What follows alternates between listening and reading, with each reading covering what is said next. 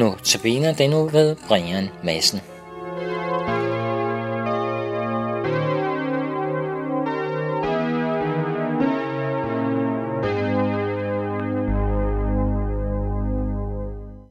Velkommen til dagens udgave af Notabene.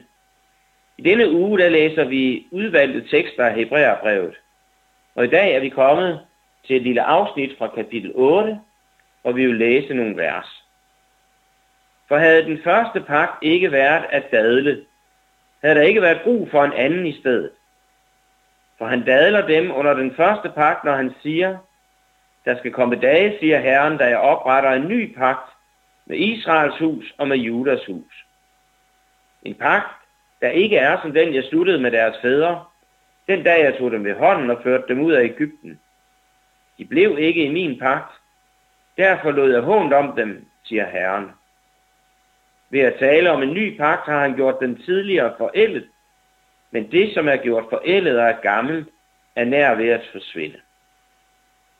Det var Hebræerbrevet kapitel 8, vers 7-9 og vers 13.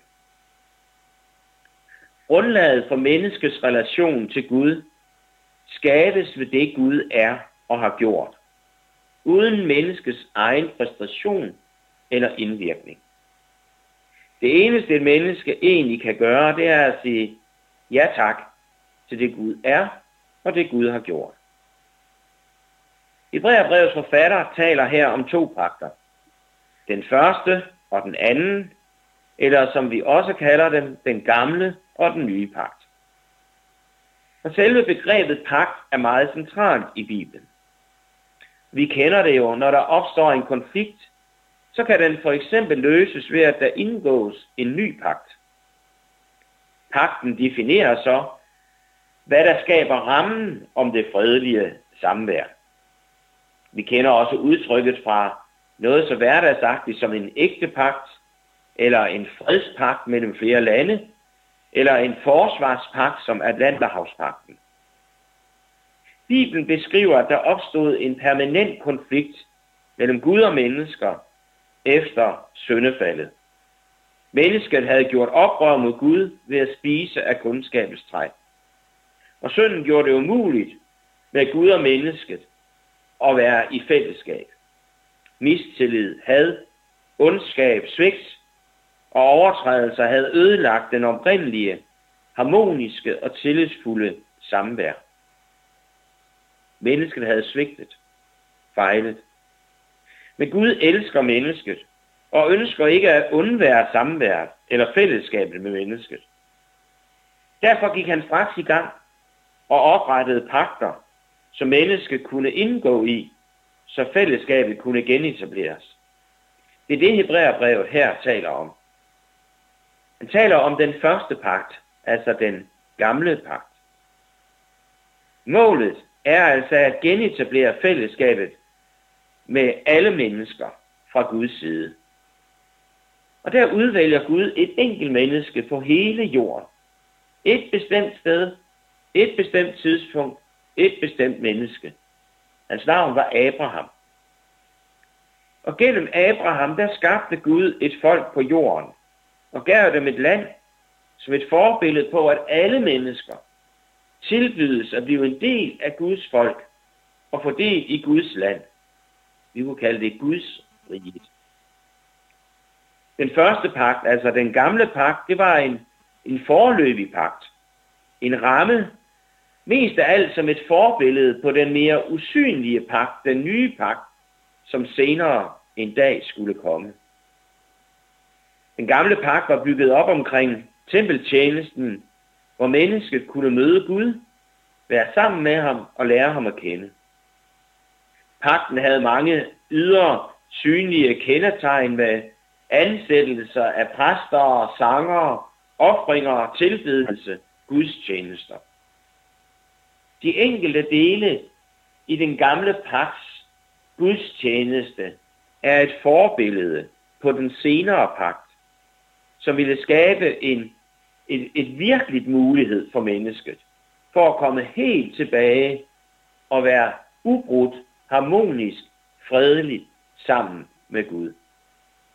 Og flere gange i årenes løb der genbekræftede Gud den første pagt. Samtidig med, at han sagde, men husk lige, den er midlertidig. En dag, så vil min egen søn træde ind i verden. Og så vil der komme en ny pagt. Og ved den, der skal alle mennesker føres tilbage. Den anden pagt, som nu er ved at bryde frem, siger Hebræerbrevets forpagt, siger Hebræerbrevets forfatter, det er altså den nye pagt. Og Jesus sagde det faktisk så tydeligt, når man ser det i sammenhæng med Hebræerbrevet. Da han kommer til sin hjemby Nazareth og går ind i synagogen og får ret et gammelt profetord fra det gamle testamente og læser det op, så siger han, i dag er dette skriftord gået i opfyldelse. For Jesus er opfyldelsen af den gamle pagt. Derfor træder den nye pagt nu i kraft. Det åbner selve vejen og døren ind til Gud. Den nye pagt bygger på det, Jesus er og gjorde. Mennesket får del i pagten ved at tro, det vil sige ved at have tillid til pagtens gyldighed. Når den nye pagt er etableret, så er den altså gældende. På samme måde som da Danmark der i forsommeren 5. juni 1849 fik en helt ny grundlov. Dermed var den gamle lov forældet.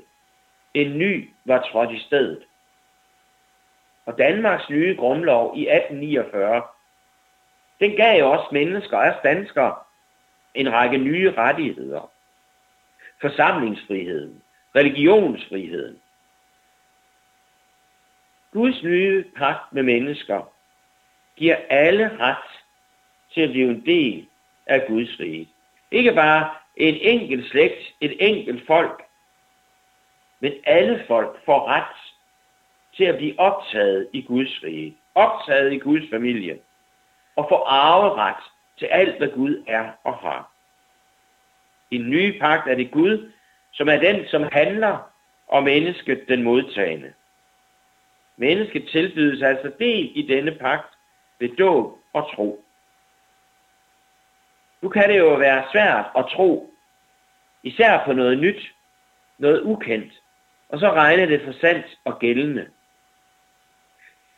Jeg forestiller mig egentlig også, at det var ret vanskeligt for danskerne der at ture gøre brug af den nye grundlov og regne den for helt sand.